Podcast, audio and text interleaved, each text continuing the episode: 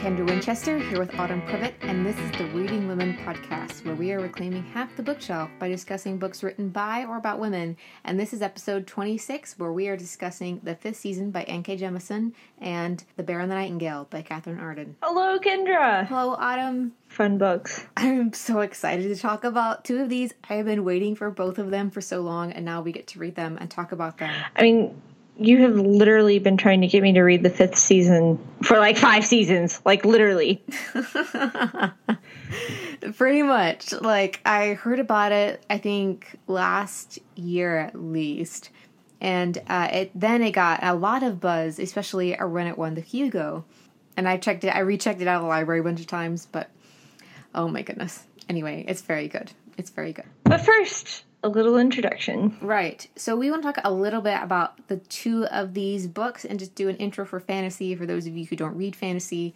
So The Bear Nightingale is based off of a Russian fairy tale. So this is more of a fairy tale inspired fantasy book. So it is set in the quote unquote real world, but just at like a medieval like medieval Russia before it was united and became like, you know, Russia. So there's that book which just has like fantasy elements. But then uh, the fifth season is epic high fantasy, which high fantasy just means it's set in its own universe altogether. And then epic fantasy is, I think, self explanatory, wouldn't you say? I don't. Epic fantasy?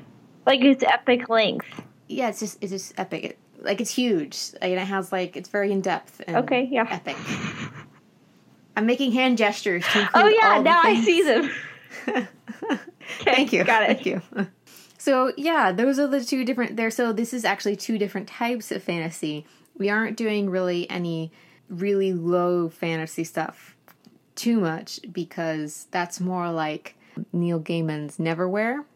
You know, if any of you guys want to talk to me about it, that's great. I love talking about different kinds of. She does. Books. This is true.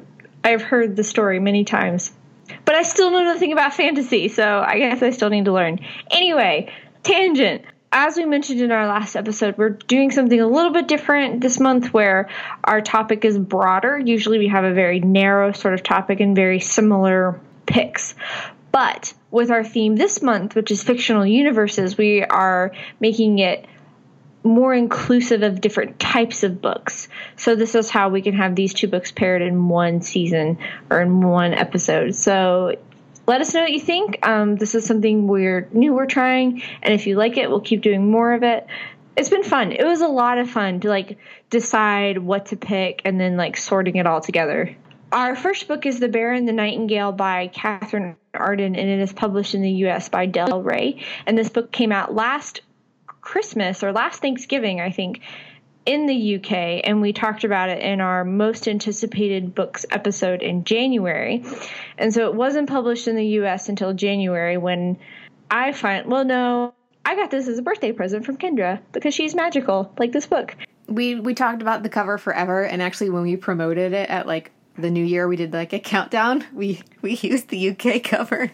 We did, we did, but you know. But now, but now there's another one coming out and the covers match. So I don't know what we're going to do now. I guess we'll just have to keep buying books from the UK. And the problem with that is. I guess nothing, really. no, there's not a problem at all. So, our first question is What was your initial impression of the book? It was everything I wanted it to be, and yet totally unexpected. So, as we mentioned, it mentions a lot of Russian fairy tales, which I know absolutely positively nothing about Russian folklore. I think because a lot of our Western fairy tales come from a either a uh, Brothers Grimm or Hans Christian Andersen kind of tradition folklore, but they're so changed and distilled that they're kind of unrecognizable.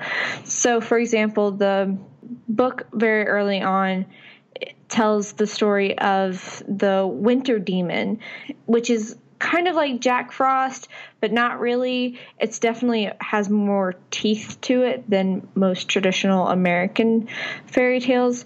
So I definitely loved the folklore fairy tale feel to it, but it definitely was it was definitely a traditional fairy tale in that it is very rugged and not a Disney-fied fairy tale. definitely, definitely. I mean, that is there are no talking snowmen here. No talking snowmen. There, there is a stepmother. So most of the original stepmothers in the I guess the were actually mothers in the original fairy tales. They just made them stepmothers to make them more palatable. I don't know, right? But this one actually is a stepmother. Yes. Which is very interesting. Um, I really enjoyed the dynamic between the city and the country. So this is set in the northern part of the region, area, kingdom, whatever. Um, and so they, when the dad wants to go find a, a wife for his now motherless children, he goes to the city originally where his wife is from to find someone to marry because I mean that's I guess how it works at the time.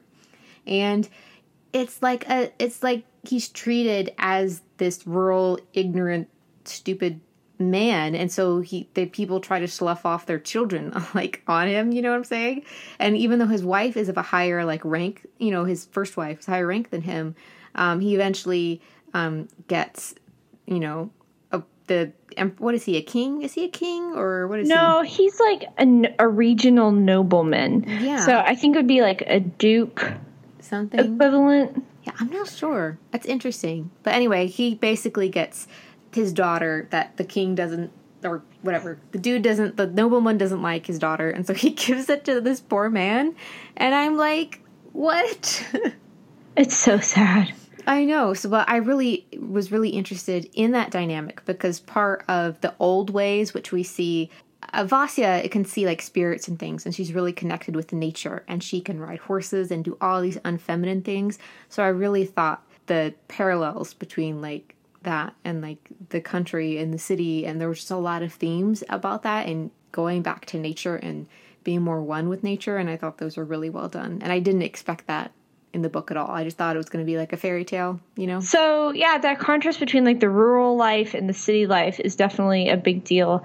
And there there definitely is a sense of isolation in the farther reaches where they do things more traditionally.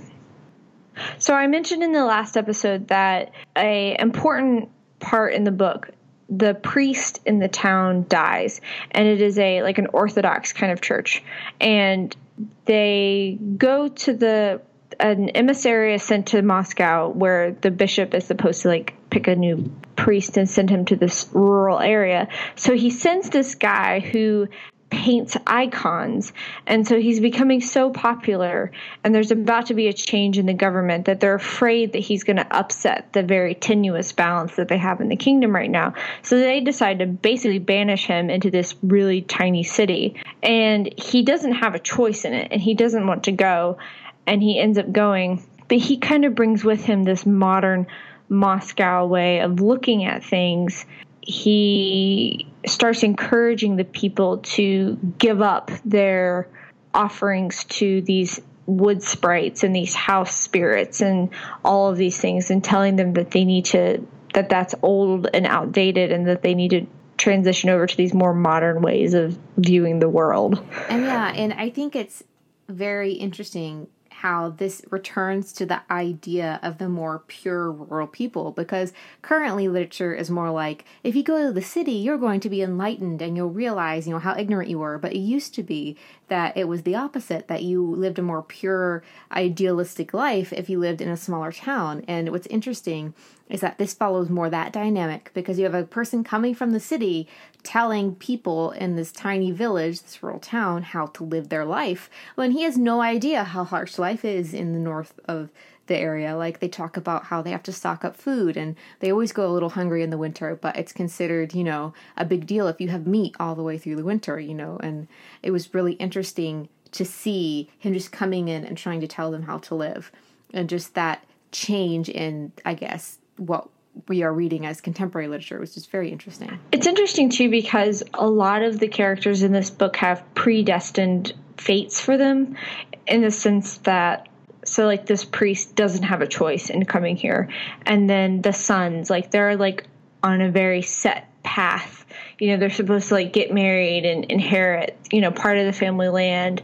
The the the daughter, the stepmom, she wanted to become a nun. Yes, and like so, like the the stepmother, she wanted to initially go into a convent, but again, for political reasons, her family made her marry this guy, and so what's fascinating though is that the characters who seem to just do what they are told Though I wonder how the brother plays into this theory. You know, the brother who becomes an, a monk. Yeah, well, he's the only one that actually is functionally a good individual. You know, like when Vasya, you know, she wants to stay close to the woods and she doesn't want to get married. And so that's a big deal what's going to happen to her. But her brother, who does become a monk, actually like enjoys his life basically.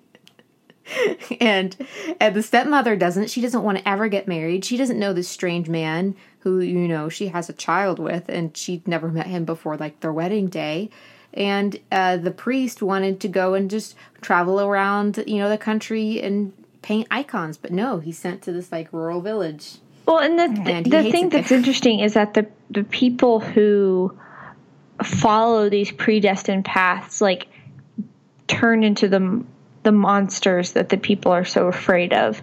So it's kind of like the the townspeople are afraid of these things that lurk in the shadows and these things that hide in the woods, and in the end these people who just allow themselves to kind of be pushed around by society end up becoming the monsters of the town and end up doing a lot of harm to the townspeople. Yeah, and in this in this universe, there are actually house spirits and wood sprites who help keep the fires going and who help keep the horses fed and keep the horses calm and they actually do have an influence on the town so when the townspeople become afraid after like the priest basically threatens them uh, they quit giving their offerings and then bad stuff happens and the winter gets harsher and then this like demon thing starts waking up and that's really where the big conflict comes from the book is that the fact that since they're not giving these offerings this horrible thing is waking up. And vasya kind of balances on this line through the whole book because on the one hand she is the special daughter of the family and that like she's the daughter that was born in childbirth. So she's like she kind of has like this bad mark on her but at the same time like she's seems to want to please people and she seems to want what's best for the townspeople and what's best for her family but what society is telling her to do goes against what she intuitively believes because of her powers is wrong so she so she kind of has to go against the con- the societal conventions in order to do the right thing. This has a lot of feminism like themes throughout the book because we see like Vasya is very good at riding horses and she's very good at woodsy things and she's not very much a lady. Like she's supposed to be a lady of the house, make a good marriage and have babies, but she doesn't want to do any of that stuff. And she really is trying to convince her her dad to not do it, but the stepmom really hates her, you know, stepdaughter and so she's trying to you know get her married off and so there's that really funny scene where like the suitor comes over and yes. he gets out she outrides him and but he was old and gross. Yes he was disgusting and he didn't treat his horse well. He was so nasty. No he was horrible to his horse. Never trust a man who treats his horse terribly. Advice from autumn. Seriously. Seriously. I'm gonna write that one down.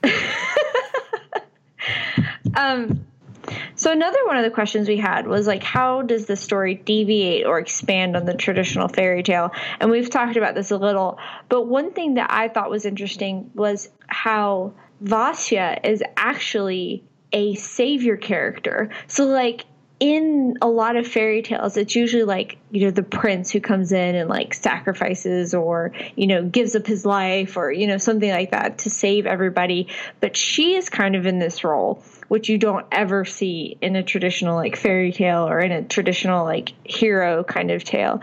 So it kind of spins that on its head that its head. In the end, warning, warning, spoiler, spoiler, her dad dies in order to save her and her brother. But that's like a different kind of sacrifice. And at first it kind of confused me, but I really think that's more of a familial kind of sacrifice. Like he does it to save his children versus she is set up to be the savior of the whole entire town. And she also has to become sort of like a scapegoat and has to leave after yes. all of this is over. And it's sort of like it's sort of like Batman in like the Christopher Nolan Batman films where he like has to like you know take the bullet for everyone so that you know, it can be a better world or whatever.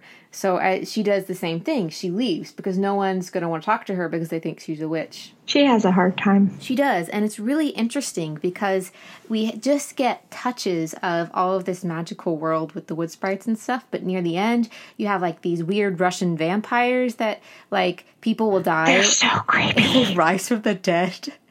and they come and they and the priest is like this woman is like straddling him and Ugh. and she actually is trying to like kill him which i thought was very fitting for him you know it does need we need need do need to note like the priest has a sexual thing for Vasya. Yes. like he is sort of obsessed with her But it's more in a fetish kind of way. yes it definitely is and it, it's very uncomfortable It's extremely uncomfortable. But he keeps like wanting to fix her as like penance for his attraction to her in whatever way that is, and it's very disturbing. I think that's another way that this book is more complicated than a traditional fairy tale is that it's not clear cut who the good guys and who the bad guys are because the priest is would traditionally be the good guy, but he is a very complicated character. And he ends up he ends up like literally doing a deal with the devil thinking that it's Which is quite disturbing. God. It's very disturbing. So he gets so confused. So like that line between like what's good and bad is not very clear cut. And you really don't know what it is until the end. He definitely plays with that because even like there are two frost spirits, like there are two cold spirits, and at first, like the one that Vasya is connected to is what we would say is the good one, but they he's still like traditionally called like basically the frost demon, but he's not the actual evil one. He's the one that keeps the evil one from rising again and taking over the world. Yep. Just take as I also loved his house. Oh my goodness. I loved his house too. So all of those things I think combined are things that set it apart from a traditional fairy tale. I will say the vampire stuff is really creepy. So if you're not really into vampires, then you might just want to skim those pages. And another thing is that the names are really complicated. I really need to do some research into Russian and how Russian name endings work because it's it seems like from what I can tell like depending on how close you are to a person you have a different nickname for them but it makes it really hard to keep track of character names so I will say that And there are like feminine versions of a surname and a masculine. Yes. and It's just so confusing. Yes. But kudos to Katherine Arden for making it very realistic. I'm glad she didn't go easy on us because it's good to be exposed to that. It was so good. Like I, I started at ten. It's one of those I started at ten and I finished at three in the morning. Yeah, it was one of those. We could keep talking about this clearly, um, but I think that we're just going to draw a line and say that's the end of our discussion of The Bear and the Nightingale by Katherine Arden. And so our spot for this episode is our Patreon. As you may know, we started a Patreon last month for our birthday month. And many of you have already supported us, and so thank you so much for doing that. We just started doing rewards in the beginning of July, so we've done a video chat with some of our patrons, and we have the first newsletter for our patrons went out, and I really enjoyed talking to people on the Patreon. We talk about like different themes that are coming up. We gave out the entire quarter. We have for Baby Friday, and people, different people comment, and we always respond to comments. And it's a lot more. Um, it's a smaller group, so it's a lot more personal feeling. You get to know people better, which is awesome. So if you would like to support us, you can go over to our Patreon page. To become a patron, it's just a dollar, and if every one of our listeners gave a dollar, we would be set for a very long time. That would be great. Yeah, and as we mentioned before, it's just Kendra and I, and so all of this, anything we get from our Patreon will go directly back into hosting, and it'll go back into promotional materials that we ship to you, and it'll go into, you know, helping pay for shipping to for our giveaway. So every dollar counts, and also we're also just excited to get to know our listeners better, and we've had some great conversations with you on Twitter and on Instagram, and we're kind of hoping that this will be a way to kind of consolidate those conversations and to help you all get to know each other too. So we're super excited about this. It's been a lot of fun. I really enjoy it. It's sort of like our own personal discussion, like private discussion channel that's safe from all the trolls on Twitter. This is true. This is very true. And they exist. Oh heaven. So yeah, that's that is our Patreon and you'll find a link in the show notes that you can go check that out. Okay. It's time to talk about the fifth season, friends. And this is by N.K. Jemisin, the glorious, the wonderful N.K. Jemisin, and is out from Orbit in the United States. And the next book in the series comes out next month. So you still have time to get these and read them and be ready and prepared. And you don't have to wait that long. Before we talk about the book, how many series does she have? I was looking at her on Goodreads. She has duology, she has a giant omnibus that's over a thousand pages long. I do own that one. Um, and then there, I think, so there are two or three series other than the Broken Earth trilogy. She's amazing. I would just like to say that. Yes, and a lot of those books have been nominated for science fiction and fantasy awards, and I've never read her before this, and I feel shamed, but I did buy the omnibus thousand page edition for my Kindle. I am prepared for post Broken Earth uh, state slump because I'm just preparing. Okay. I just so our first question is our initial impressions of the book, which I think that's kind of obvious for me. So Okay, so Kendra has been scolding me because I don't read enough fantasy and that I haven't read real fantasy before. And then she was concerned that I wouldn't like it. She was very concerned, and I wasn't concerned at all. I knew I would love it. I knew. anyway, so I went in expecting it to be crazy, but it was amazing. Like, oh my goodness! Like, I think I was about about a quarter of the way into it. I was like, "What is going on? I don't know what is going on, but I love this. It's magical and crazy and weird, but I love it." And then about halfway through, I was like, "Oh my goodness! now I understand, and it's even better than I thought it was before." Yeah, we rarely gush like this. Like we gush for a lot of books, but this book, I don't know. Like the fifth season, it just takes the cake. It is very unique. It is everything from this fantasy world. I first I was kind of confused because usually you're like elves and dwarves and we're in the medieval world, but this one is not like Yes. that because No. every fifth season will rust metal, but then they still have medical advances, so they can attach your arms back. They can like they have antibiotics, but then people are still running around in like uh, carts and buggies, and then they're they have an actual caste system. So whatever caste you're born in is the one that you usually stay in. I think if your parents are of two castes, you might be able to choose, but I'm not sure. But there's definitely like that kind of social system. So it's like a mix of a bunch of different things. Yeah, and I think that that is helpful though because it really helps you like it's a fresh story. Like it really genuinely is. There is nothing at least that I could sense that was kind of stereotypical fantasy about it. It just felt really fresh and new and a completely unique plot. Yeah, and there are these stone eater creatures, and they like are people made of stone. There are creatures who change their personality, and then there are the obelisks, and the obelisks are named after different types of stone, like amethyst or obsidian or whatever. You pick it, you know, it's there. I'm still confused about obelisks, but we will table that conversation for another day.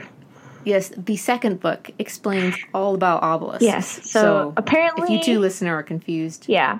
Apparently, I'm supposed to just read the second book and just stop talking about obelisks until I finish the second book. But I'm really confused about them. I don't understand the engineering, but I'm trying to let it go. I'm really trying. So yeah, they're these obelisks, and they're basically like little reservoirs of power. And you get to learn more about the magic system in the second book. But in the first book, it mainly focuses on how the orogenes move the Earth around, and they can move things like coral and just different interesting things like that. And they also have like this torus thing where they can like freeze people if they can't, you know, if they can't control themselves. They can accidentally kill people as children and stuff. They don't, she doesn't really explain the system, which I think is good at first because then you don't get bogged down. You just kind of get caught up in the story and invested in the characters. So we start out from three different points of view, and then it kind of merges into one point of view, which I think is a great way to tell a story. It was very well done. It was very well done. It really messes with your brain, like the whole timeline thing, and you're like, wait, very well done. She just said they're not in a fifth season, right? Oh, right. And I didn't realize until several chapters in that it was not chronological.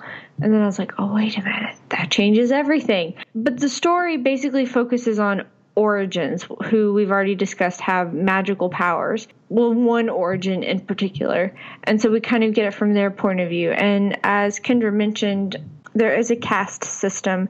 So one of the questions we had was like kind of like what do the orogenes represent and like what does their enslavement say about the society that they live in? Cuz they are slaves. Like they are shunned from society, and if any of them is discovered, they're sent to the fulcrum to be trained and basically to be subjugated. Right, and they really like have no control over their lives, and they have like this ring system, and they basically can even be told go have a child with this yes. person, and it's really awful because we have Syenite and she is a fulcrum orogene and she is told to go have a child with alabaster and she has no control over this at all. And basically, what they try to do is they have feral, quote unquote, uh, orogenes who are found like in the wild, and then they have ones that they've bred in the fulcrum. So they command orogenes to have children with each other for bloodlines based on their power and stuff. It's it's horrible, and I can see how she's co- trying to comment on modern manifestations of slavery, but because it is in such an unfamiliar context, I think it's even I think it really brings home the point of what she's trying to do because the atrocities committed against the orogenes are just absolutely horrifying. The class distinctions and like she has a there's a whole different set of races. Is that what she would call them, you think? Yeah. Like they're sort of like races. She never uses I don't think she really talks about like the no. word race, but she'll have like the there are West Coasters and you know, these people are from the central part of the continent, or these people from Antarctic, and there's people from all across um, the skin tone like range, but she never really says that as explicitly as we would. She creates sort of like new terms for the universe and uses those. And I think because all the terms are new and because the context is so familiar, it's a lot easier to kind of understand what she's saying about the way that people who live on the same piece of earth treat each other. Yeah. And it's just really interesting. Also, it has like sort of it ties that into like the witch burning kind of idea that their orogenes are un- misunderstood and they're often killed before the fulcrum can find them. But then the fulcrum training of the children is an abomination to all that is human. They break their hands on purpose to see if they can control their powers while they're in pain, and they have like these guardians that can like take away their power. They have like basically a magical ability to control their abilities essentially. Like they can turn them off. And they really treat the children horribly in like the training school thing where they take all the kids to. But and it's like they have complete and total control not just of their lives but of how their thoughts and how they view themselves. One thing that I thought was really sad is that basically the fulcrum teaches the orogenes that they have limits to their power and that there are things that they can't do that it is, and they do it under the guise of that it is scientifically impossible for you to do x y and z. But it's lies. And so in reality they can do these things and they do have stronger powers but it's just another way of for them to control these very powerful people. And the whole point of controlling the orogenes is to prevent a fifth season when a fifth season does come, they kill all of the orogenes. Did I know that? Yeah, they can. They're commanded to kill themselves, or they are killed. That's so sad. Yeah, it is. It is really sad. But I mean, it's also pointed out in the book that obviously they don't do that because then how could they have such excellent like bloodlines and stuff? But they just lie to the all of the people that they do this. You know what I'm saying? So yeah, it's basically a ruse to maintain power, and that's one of the big things is that a certain empire has been in control for the last several seasons, like fifth season. It's really like parts of this book are really hard to read because of how they t- treat children specifically. So just be prepared that there is a huge trigger warning for violence against children in this book. Yeah, kind of violence in general. it's very intense. I will say that. Maybe not violent so much as just intense. Yeah. But it's good. It's very good. It is very good. And it has a bunch of different characters and she really like their um marriage isn't as big of a thing in the entire continent's culture. Like they have what are they called breeders? Yes. And so they're like people with which is a use. What is it? A use, a use name? Use cast. I think it's your use name. Like, well, I mean that's their your cast is your use name. Oh yeah. So Yeah. like one of like the casts or jobs, like your cast is sort of like your job, sort of, but not quite. Um, but there is breeders, and it's basically if you have gr- gen- desirable genetics, you can use that to help your commune, which is like your city almost, to like make better people. I guess it's really weird. So it, it's very common. Like they don't really have closed marriages. I guess. Yeah. would be a way to describe it. Even though Asun Um, is married. Yeah, but I think I think it depends on the calm that you live in. It must be. or or like if maybe if she wanted to have a child with a breeder she could and that would help their genetics and the, her husband would totally expect it because that one well never mind breeders are talked about later in the next book so i won't spoil that one right so it's very common for people to have different types of relationships and different types of couplings, you might say. So just be prepared that there are some sexy times in this book. So if that's something that you look out for in books or concerned about, So there is some sex in the book, but it is not overwhelming part of the plot. It is kind of near the end of the book and it kind of just serves a point in the plot. And it makes sense when you're there, but just be advised it, it exists. sex exists, listeners. Be forewarned. anyway, yeah, so I also appreciated the wide range of characters, and since it is not set in an mm, since it's not set in our kind of a universe, I think she has a lot of flexibility to show a lot of different character types, especially as far as it comes to like race and gender and things like that. And it just really just showing like the humanity of the people who live there. So, yeah, Yeah, it was very good. And, you know, a lot of fantasy writers are great at world building and the general story, but she really, like, is so amazing at plot. Like, when you can go back and you look and you see what she did, like, plot wise, you're like, oh, wow, that's amazing. And, mind blowing. and I didn't really realize how few times I think that when I'm reading a fantasy book. Yeah, she's amazing. And it is a little complicated at first, and I had to keep myself from Googling and reading about it. But do not Google until you finish, it pays off. Yes. And it continues that way through the second book. Like it is a still a, it's a strong second book, and I really appreciated how. So the second book deals mainly with Essun finding this commune where orogenes are accepted, and how like she deals with that, and it also covers some secondary characters.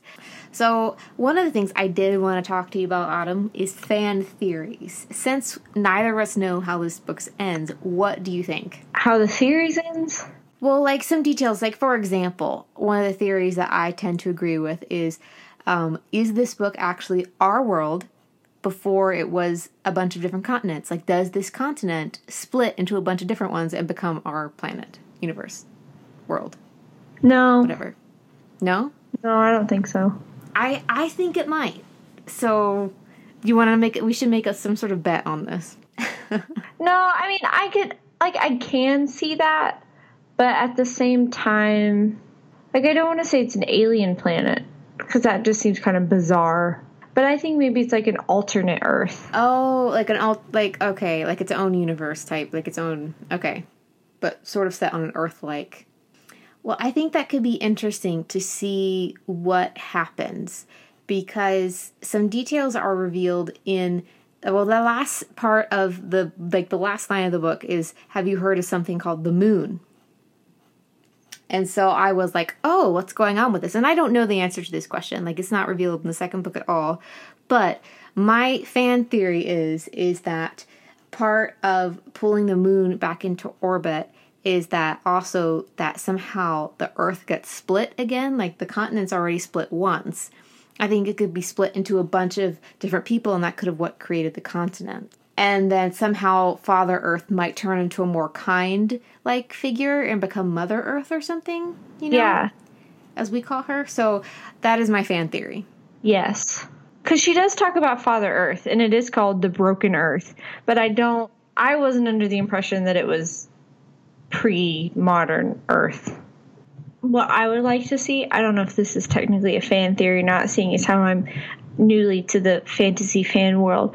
Um, but I think that Essun is going to like control everything. Oh, she. What if she became Mother Earth? Oh, that's a good theory. That would be cool. I just feel like she's set up to be something like really amazing and really powerful and have a lot Yeah. of control. Yes, I think so. I think because I mean, she meets Alabaster again at the end of the first book, and so she has to like. Well, obviously, she's gonna talk to him and learn more crap from him. So, like, she's gonna be awesome and like control like everything. Is what I agree. Because, yeah, and I wonder, like, also like what role her daughter is going to play in this because her daughter is also an orogene. Yes. So what is she going to do? And obviously she's going to be uberly powerful because she's, you know, Essun's daughter. So Even like with her son, she alludes to the fact when her son is murdered about how the atmosphere was shifting to kind of focus on him. So I think that her son who was murdered was also very powerful. So I am interested to see what happens to her daughter. I'm dying to know where she is. I can't believe it wasn't revealed at the end of this book. So yeah, I think it'll be interesting to see what happens to her. one of the things that I really loved about this book is that this book is about a over 40 woman of color.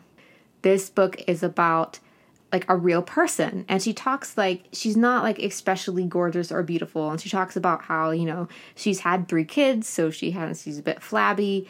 And i just really loved how it was a book about a middle-aged woman you know? Yeah. how many bu- there aren't that many books about middle-aged women. Usually most fantasy books are like No, there aren't. person discovers they have amazing powers. They are indeed the chosen one. They also Right. save the world And they're You know? also very young. Too young to be out at night.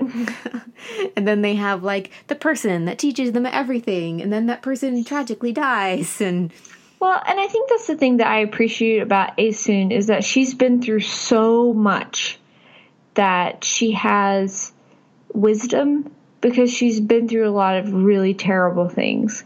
And so she seems kind of hesitant, but I actually think she also is not as headstrong. Well, maybe not headstrong is the right word, but she's not as um, hot headed about stuff. She seems more balanced and more focused, which I think is a maturity thing. She's more mature. That's what I'm trying to say. So I really appreciate that too, because I feel like a lot of books, especially in this genre, are about like young, reckless kids. So and we still can see like how she became to see, to be where she was. We see her at three different stages of her life. So we see her in different Yes. manifestations of herself and how she changes over time which is excellent because you literally think from the very beginning that these are three separate characters because they're so incredibly different. Yeah, And I think that's definitely like her point is that the horrible things in her life changed herself and she became, you know, Damaya became Syenite after that woman was like murdered and he took the thing out of her head and she had got her first ring when she was especially young and then Syenite became Essun when sh- the island was attacked and she had to kill her own son. yeah. It's heartbreaking. My goodness, the three viewpoint like you think they're actually three different characters and and they're not. But in the second like the second book, there actually are like other viewpoint characters. So like she continues to use her skill to create like new well-rounded characters who are multifaceted and complex. Well, and that's like Hoa. We haven't even talked about Hoa. Yeah. he is a point of view character and i wish i'd paid more i, I should have gone back. Well i need to go back and reread his section when we're first introduced to him because he's he's a very interesting i guess it's a he. It he is a very fascinating character. So i'm excited to read the second book and the third book. Great series. I'm gonna i'm going all in. I'm so proud. I feel like my work is done. Podcast mission accomplished. Least mine is introduce autumn to fantasy. Check. Uh, So yeah, so that is the fifth season by N.K. Jemisin that's out from Orbit, and please, please, please go find yourself a copy. You can find a copy in our bookstore, and if you don't already, we will have both the fifth season and Obelisk Gate in there, and you can get both of them because they are amazing. And you're good. Like the the scene of the first second book is actually the last scene of the first book, so like they just they seamlessly go together. yes. I know what Autumn's doing after recording this podcast. Yeah, you won't see me for a few days. Okay. I'm prepared. So I think that's it. So we've made it to the end of another discussion episode. Yeah. So our next theme next month for the month of August, we're very excited about. We've been planning this for months.